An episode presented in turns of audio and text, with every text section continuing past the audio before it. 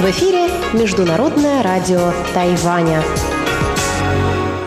Здравствуйте, дорогие радиослушатели! В эфире Международное радио Тайваня. Вас из тайбэйской студии приветствует ведущая Анна Бабкова.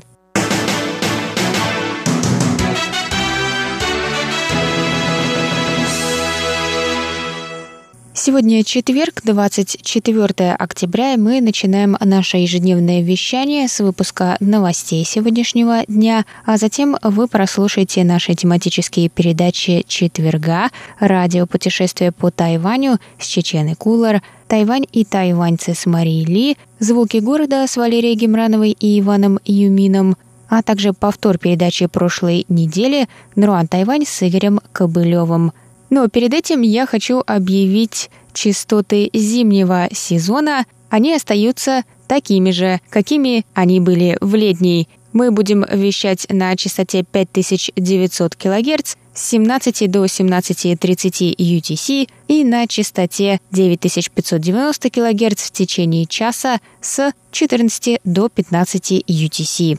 А теперь давайте к новостям.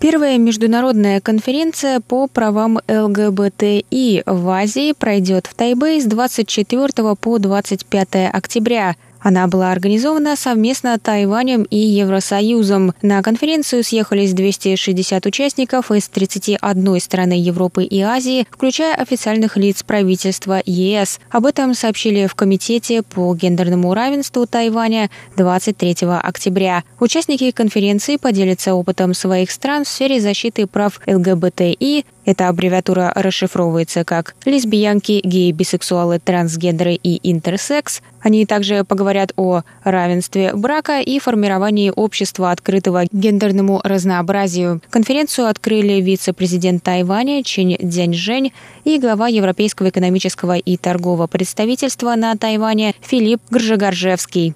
Также в первый день конференции были представлены пять докладов и прошли два дискуссионных форума. С докладом выступила тайваньский законодатель Ю Мэй Нюй, долгое время боровшаяся за равенство брака на Тайване, а также бывший парламентарий Франции Эрван Бине, работавший над реализацией закона об однополых браках во Франции. В мае 2019 года Тайвань первым в Азии узаконил однополые брачные союзы. На следующий день после окончания конференции, 26 октября, в Тайбэе пройдет первый после принятия этого закона гей-парад.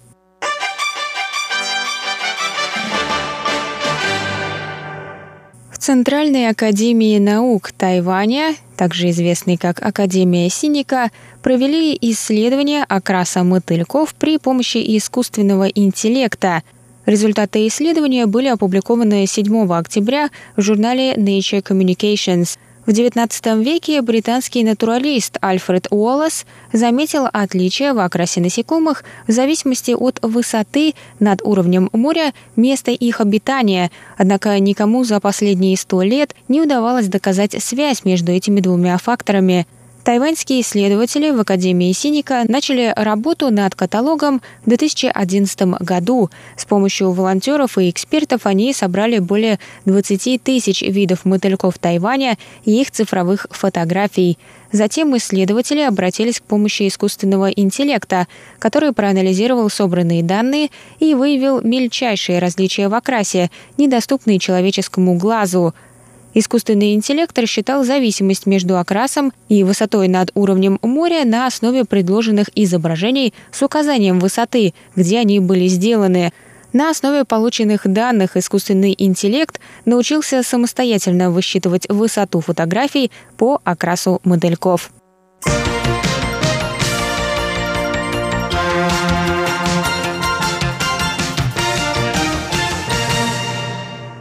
Тайваньская команда заняла 22 октября второе место на хлебопекарном соревновании в Нанте во Франции среди 16 групп участников.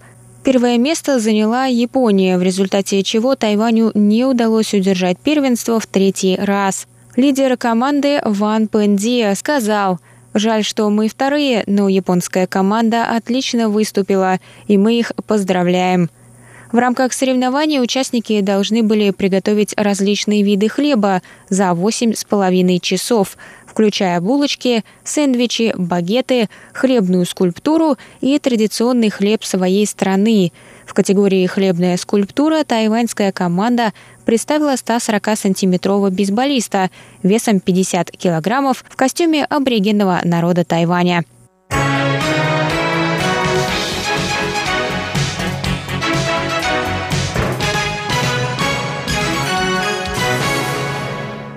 Президент Китайской республики Цай Инвэнь встретилась 24 октября с членом Палаты представителей Нидерландов Хэнком Кроллом.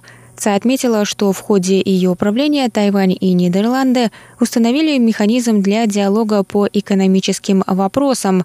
Она сказала, что в 2019 году две стороны подписали таможенное соглашение и соглашение о сотрудничестве в сфере технологий – Президент выразила благодарность законодателям за поддержку Тайваня. Ранее в этом месяце они приняли инициативу о поддержке участия Тайваня в деятельности международных организаций. Цай также рассказала, что Нидерланды – самый крупный иностранный инвестор Тайваня и выразила надежду, что визит законодателей поможет заручиться еще большей поддержкой в вопросе инвестирования.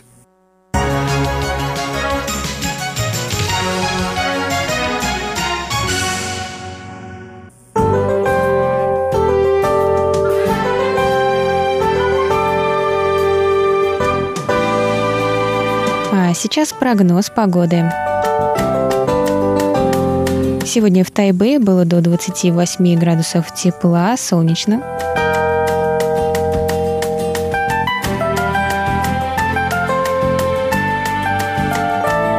Завтра в Тайбе также до 28 градусов тепла, солнечно с переменной облачностью.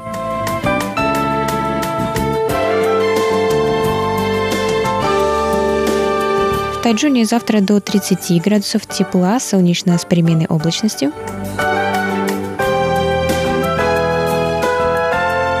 И на юге острова в городе Гаусюни до 29 градусов тепла, солнечно с переменной облачностью.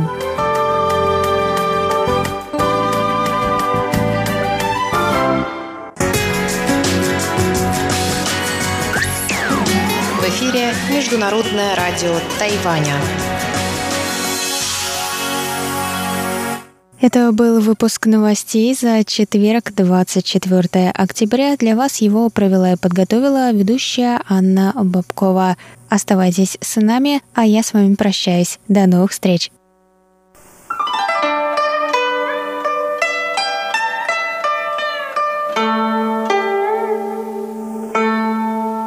Здравствуйте, дорогие друзья! Вы слушаете еженедельную передачу радио «Путешествие по Тайваню». В последние несколько недель я знакомлю вас с тайваньской архитектурой. Проект Тайвань архитектурный – это радио и видеопроект, в рамках которого я рассказываю вам о наиболее примечательных с точки зрения истории и архитектуры зданиях в Тайбэе и не только. Архитектура любой страны следует ее истории. Так и на Тайване вместе с выходцами из южных провинций Китая появились здания в южно-минском традиционном архитектурном стиле. С приходом японской власти появились как традиционные для Японии дома, так и здания, построенные в западном архитектурном стиле.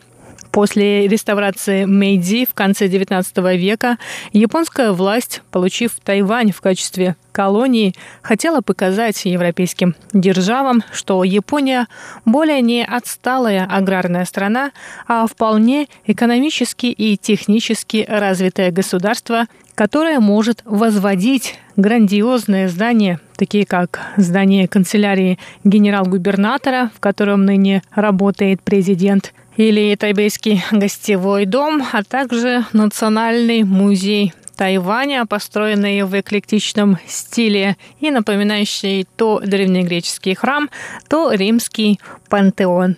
А в сегодняшнем выпуске я расскажу вам о здании совершенно нетипичным даже для архитектуры Тайваня времен японской колонизации, когда японские архитекторы притворяли на острове самые смелые свои замыслы. Недалеко от нашей радиостанции, рядом с Музеем изобразительных искусств, находится необычный дом. А раньше он назывался Тайбэйским домом преданий Тайбэй Куши Гуан. А сейчас его официальное название Юаншанская вилла Юаншан Пьеджуан. Это здание напоминает особняки английской аристократии времен правления королевской династии Тюдоров. Именно в это время в Англии сформировался тюдоровский стиль, который сочетает ряд черт, отличающие его от стилей Средневековья или конца XVII века. Основной расцвет тюдоровского архитектурного стиля пришелся на строительство усадебных и загородных домов.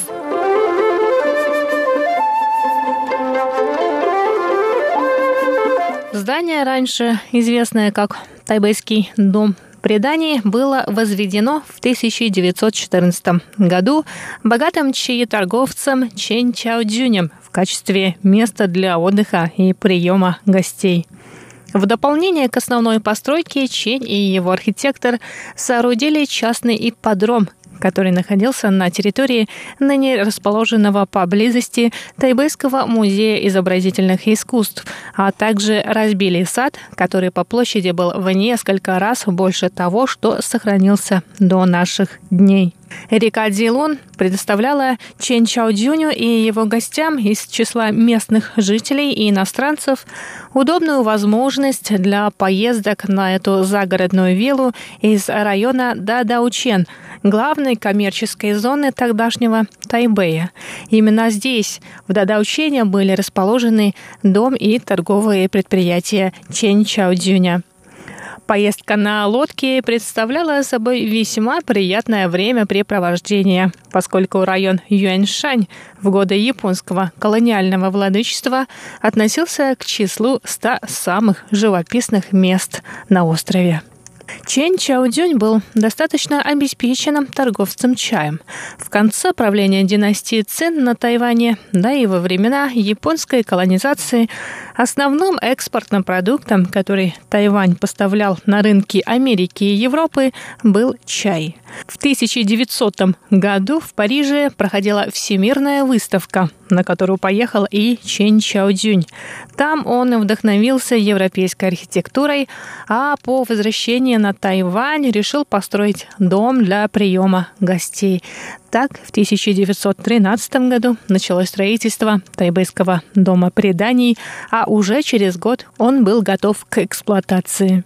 Сама история появления такого роскошного особняка, принадлежащего тайваньцам, совсем нетипична для того времени. Помимо прочего, этот дом находился в районе Юаньшань, а на горе Юаньшань находился синтаистский храм, который любил посещать японский генерал-губернатор со своей свитой. Дорога к храму проходила мимо тайбэйского дома преданий, который возвел Чен Чаодзюнь, торговец чаем во втором поколении, приехавший на Тайвань из южной части Китая.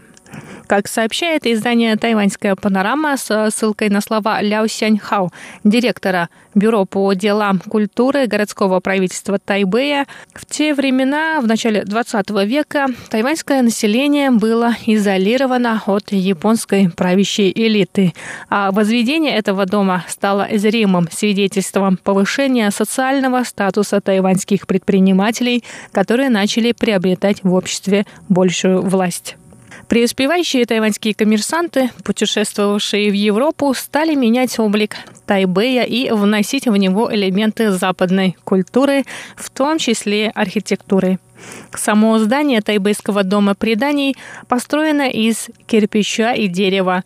В силу климатических особенностей Тайваня архитектор этого здания решил отказаться от идеи строительства деревянного дома – При разработке проекта Чень и его архитектор ориентировались на западный архитектурный стиль. Насколько известно, эта вилла была также первым сооружением на Тайване, предназначенным не для проживания или деловых нужд, а исключительно для проведения досуга. Это была идея, совершенно чуждая большинству тайваньцев того времени. Директор Бюро по делам культуры городского правительства Тайбэя Ляо Сяньхао также отмечает, что хозяина дома можно охарактеризовать как человека, стиль жизни которого был эклектичным.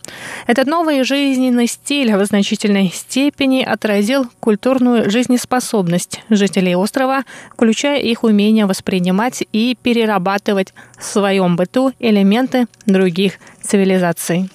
Согласно свидетельствам, имеющимся в распоряжении Бюро по делам культуры Тайбэя, отец-основатель Китайской республики Сунь Яцен был приглашен остановиться в этом доме во время своей поездки на остров, который он предпринял из Японии с целью сбора финансовых средств.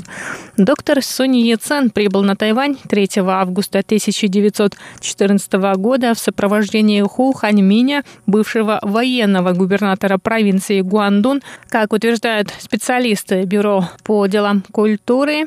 Во время пребывания на Тайване Ху Ханьминь остановился на вилле Чинчаодзюня, тогда как Сунь Цен избрал в качестве места для проживания традиционный китайский дом, расположенный в настоящее время на полпути между зданием исполнительного юаня и тайбэйским железнодорожным вокзалом. Среди тех тайваньцев, которые сделали денежные пожертвования на пользу дела Сунья Цена, оказался и Чен Чао Цзюнь, который построил тайбэйский дом преданий. На протяжении последующих десятилетий дом неоднократно менял владельца. В одно время он был экспроприирован японской военной полицией, а в 1945 году, когда японскую колониальную администрацию сменило правительство Гаминдана, вилла стала служить резиденцией председателя законодательного юаня. А в 1979 году право собственности на здание перешло городскому правительству Тайбэя, которое превратило дом в общественный клуб для деятелей искусства. И, наконец, в 1998 году прошлого столетия городское правительство Тайбэя объявило о присвоении дому статуса исторической достопримечательности третьей категории. Сейчас Тайбэйский дом преданий, точнее Юэньшаньская вилла, открыта для посетителей. В этом доме царит воистину историческая атмосфера, а из окна на втором этаже можно видеть реку Дзилун, по которой гости этой виллы приплывали сюда на лодках. И на этом сегодняшний выпуск передачи «Радио путешествия по Тайваню» подходит к концу. С вами была Чечена Кулар. Оставайтесь на волнах МРТ.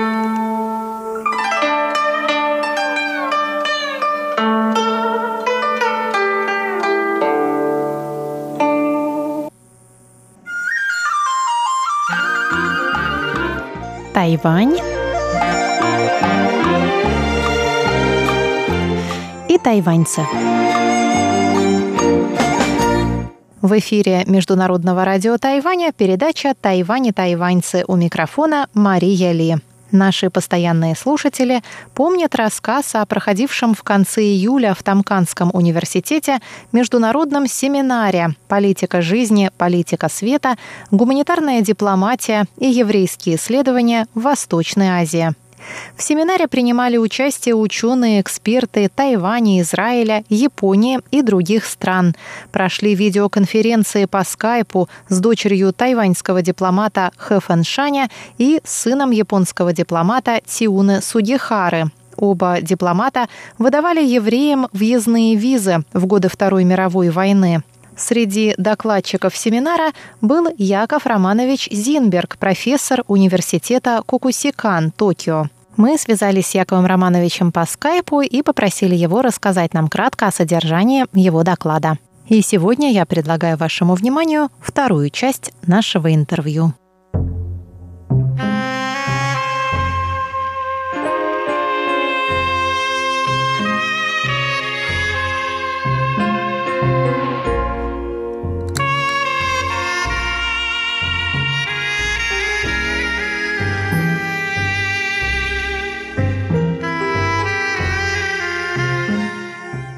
Напомню, что в прошлый раз Яков Романович рассказал нам о визите в январе прошлого года премьер-министра Японии Синзо Абе в Литву. И в ходе этого визита разговор, в частности, зашел о японском дипломате Тиуне Сагихаре, который выдавал визы евреям в Японию в ходе Второй мировой войны. Всего он выдал несколько тысяч транзитных виз. Однако в КНР и в Корее пресса очень бурно отреагировала на визит Абе в Литву и на его разговоры о японских героях. В частности, в Китае от японского премьера начали требовать прояснения его позиции относительно преступлений Японии в ходе Второй мировой войны. Далее слово профессору Зинбергу. Но в то же время корейские газеты Например, глава популярной корейской газеты, которая издается в Японии, очень интересно отмечал, что вряд ли является совпадением то, что премьер-министр Абе, как правило, посещает какие-либо места, связанные с еврейской историей, в то время, когда возникают острые проблемы с Кореей, с Кореей как раз в рамках эволюции войн истории. В частности, он говорит о событиях декабря 2013 года, то время как раз премьер-министр Абы лично посетил храм Ясукуни, и это вызвало протесты со стороны Кореи и Китая. И сразу после этого премьер-министр Абы остановился в музее Анны Франк в Амстердаме в марте 2014 года. Кроме того, автор находит еще ряд подобного рода совпадений и, и говорит много о ревизионизме со стороны Японии. Также интересно, например, один корейский автор из популярной газеты Korea Times обращается непосредственно к евреям, требует, чтобы евреи э, относились с должным уважением к судьбе женщин для комфорта. Судьба этих женщин ужасна.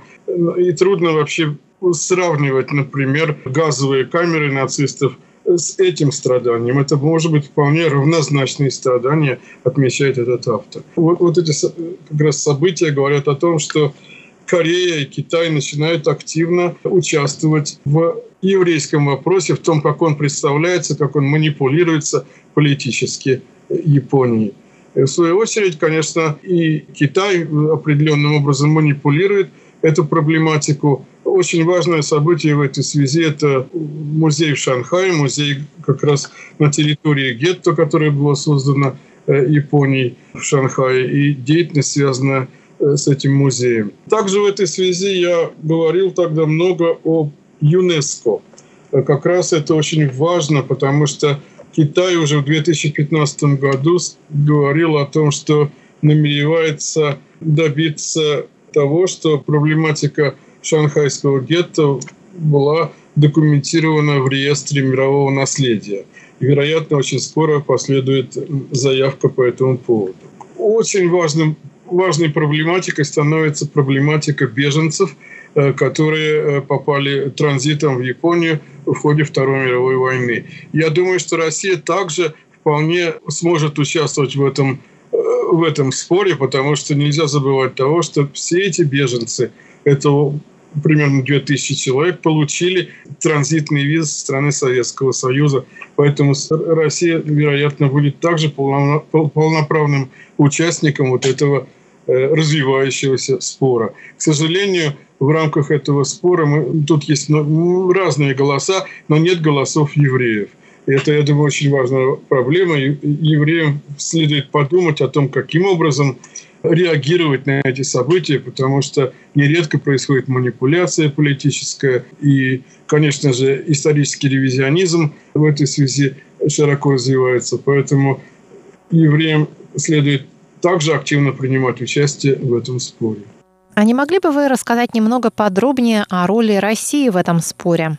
Да, и я хотел сказать еще, что проблематика, как я сказал, Нанкина была признана ЮНЕСКО, и эта документация, связанная с Нанкином, вошла в реестр мирового наследия.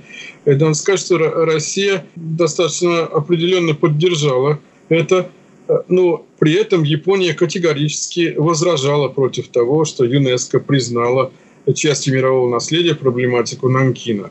Э, в то время Например, это происходило в октябре 2015 года. Э, тогда секретарем, генеральным секретарем комиссии Российской Федерации, который занимался проблематикой ЮНЕСКО, Григорий Орджоникидзе, э, как раз высоко оценил документацию Токийского трибунала над японскими военными преступниками.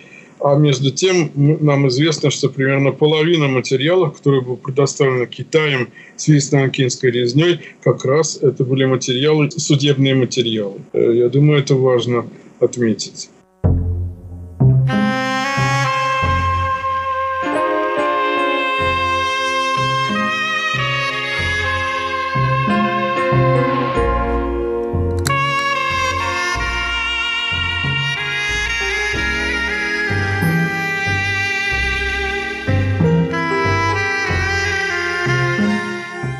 Напомню, что с нами на связи из Токио профессор университета Кокусикан Яков Романович Зинберг. Получается, что противостояние Китая и Японии делает невозможным признание заслуг отдельных героев Второй мировой войны. Это очень широкая проблема. О ней мало э, что написано, но она очень острая, и в ней действительно участвуют вот эти две стороны, Китай и Япония – и они противостоят друг другу. Наверняка Япония будет резко возражать против вот этой очередной подачи документации со стороны Китая, в данном случае со стороны Шанхая, и любых действий, связанных с развитием музейной деятельности. Uh-huh. Мы, мы знаем, что музей в Нанкине, например, это не просто музей, это крупный э, центр исследовательский. И там, например, берут интервью у, у, у людей, которые еще помнят эти события. Э, я думаю, что вот это будет очень-очень-очень серьезным политическим событием.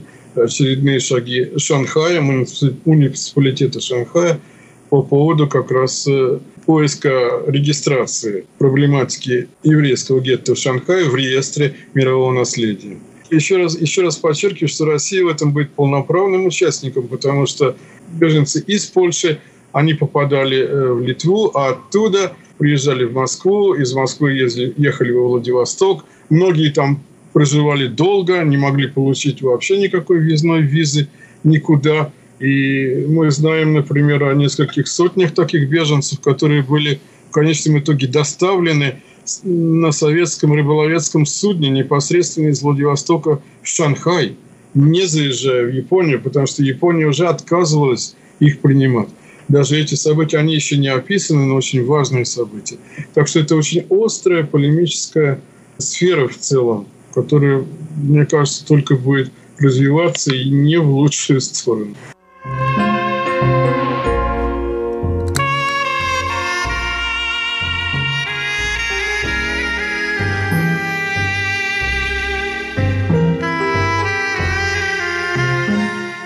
Уважаемые друзья, в рубрике «Тайвань и тайваньцы» для вас звучало интервью с профессором университета Кокусикан в Токио Яковом Романовичем Зинбергом.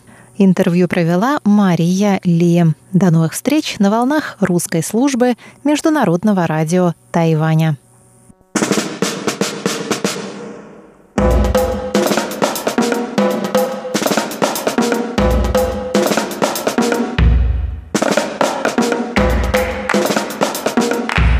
Здравствуйте, дорогие друзья! В эфире передача «Звуки города». И из тайбейской студии вас, как всегда, приветствует Валерия Гемранова и... Иван Юмин. Всем привет!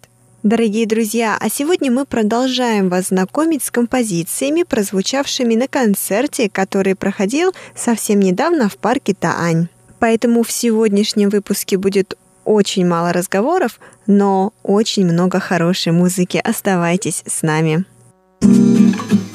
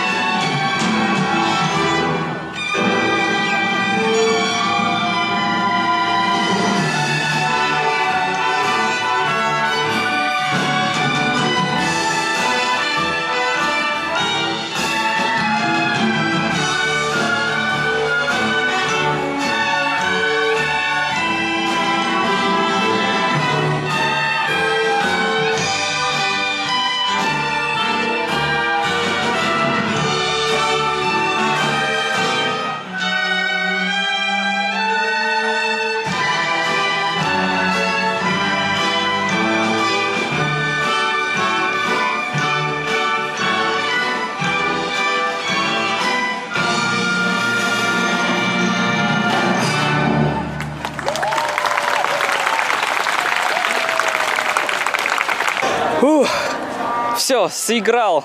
Как ты думаешь, Лера? Великолепно, Вань. Было восхитительно просто. И я действительно хочу сюда приезжать каждое воскресенье и слушать только концерты. Если вы их будете играть, обязательно в следующий раз, когда у вас будет намечаться концерт, ты мне дай знать, хорошо?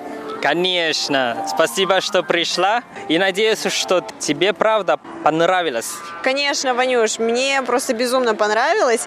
А, спасибо большое вам за такой прекрасный подарок городу. А, и я надеюсь, что следующий концерт будет еще лучше. Да, дорогие друзья, сегодняшняя передача подошла к концу. Надеюсь, что вам тоже понравилось. Я думаю, ты забыл одну вещь, Вань. Где твоя загадка? Моя загадка. Моя загадка. Загадка моя.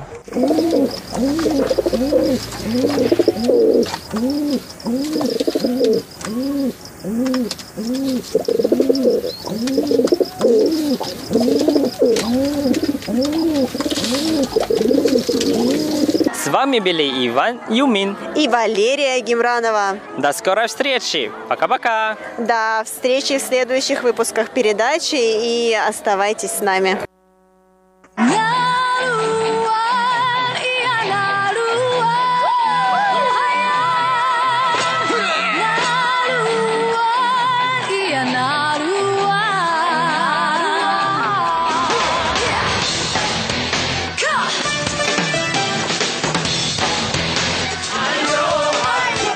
Добрый вечер, дорогие радиослушатели. В эфире передача «Наруань Тайвань» и с вами ее ведущий Игорь Кобылев. В сегодняшнем выпуске мы продолжим знакомство с тайваньской певицей трукузского происхождения Цзэн Шу Цинь, которую также зовут Авай. Ее следующая песня называется «Бракованное изделие». Исполняется она на мандаринском китайском.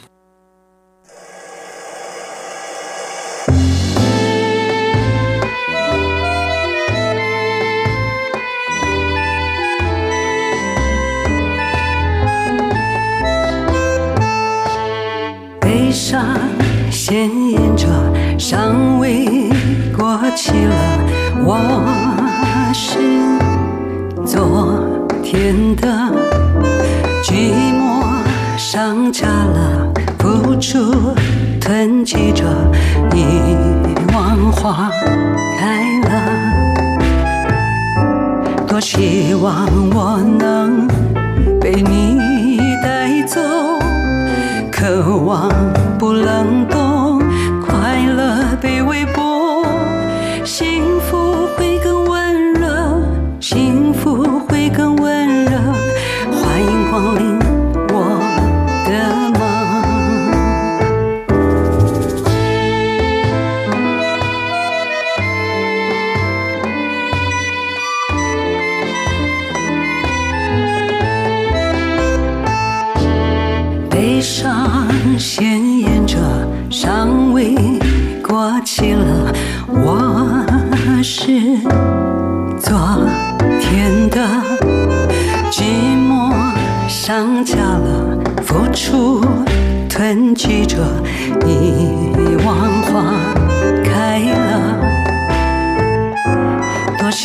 望我能被你带走，渴望。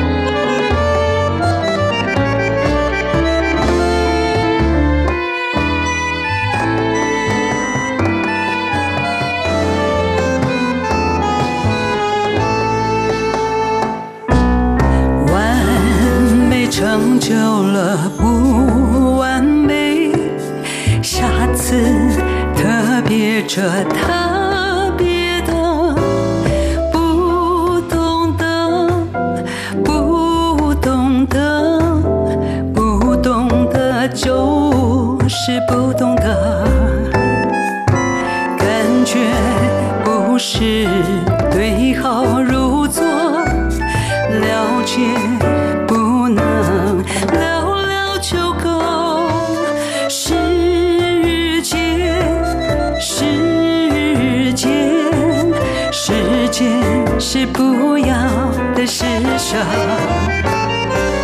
时间，时间，时间是不要的时尚。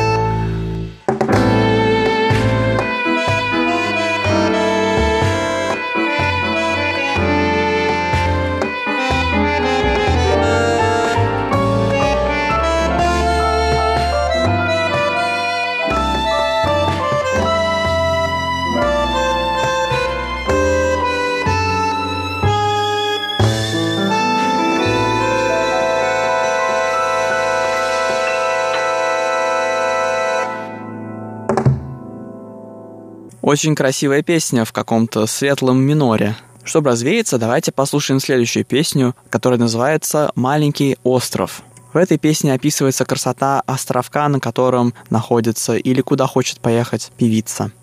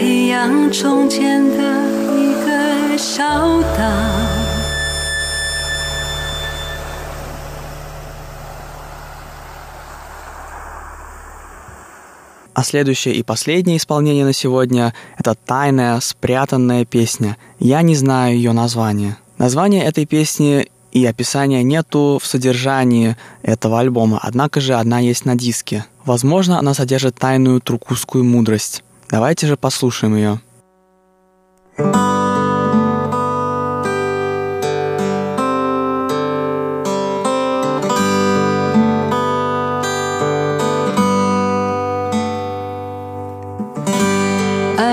退潮伤心的船就靠不了岸。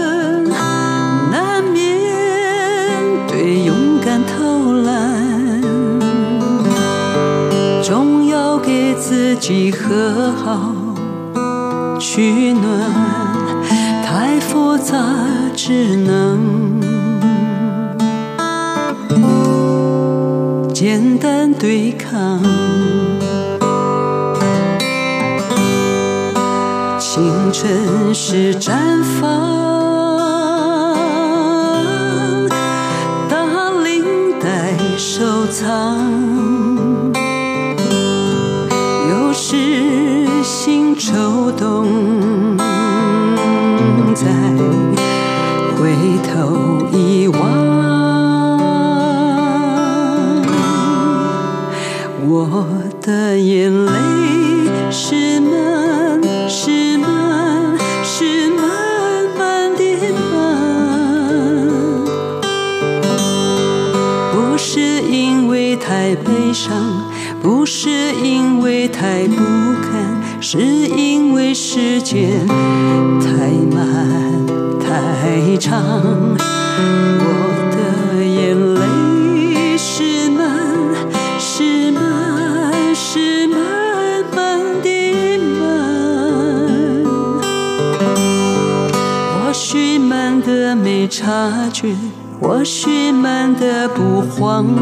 是因为时间。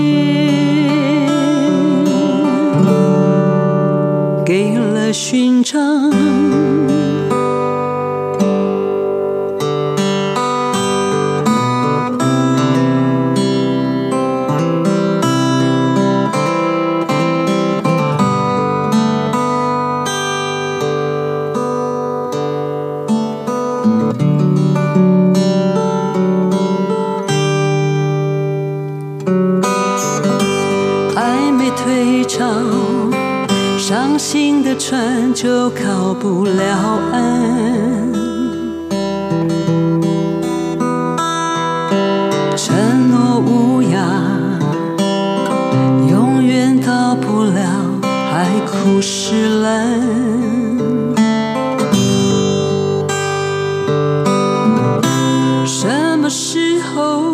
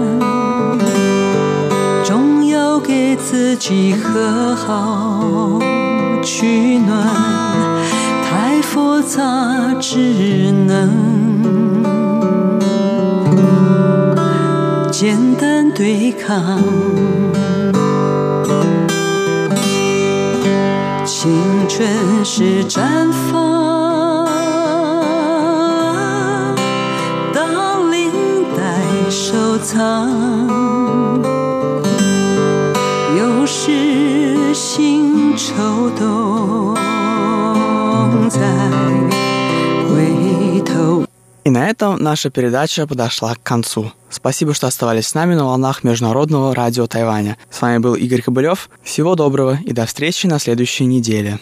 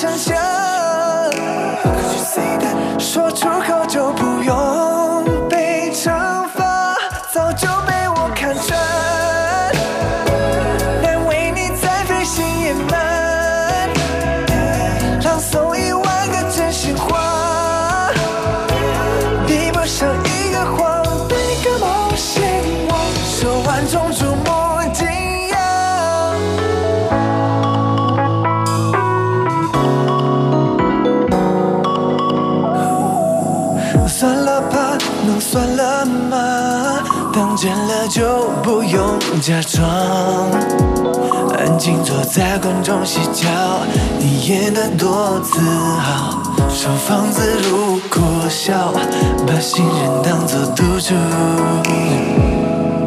奖历史不被辜负。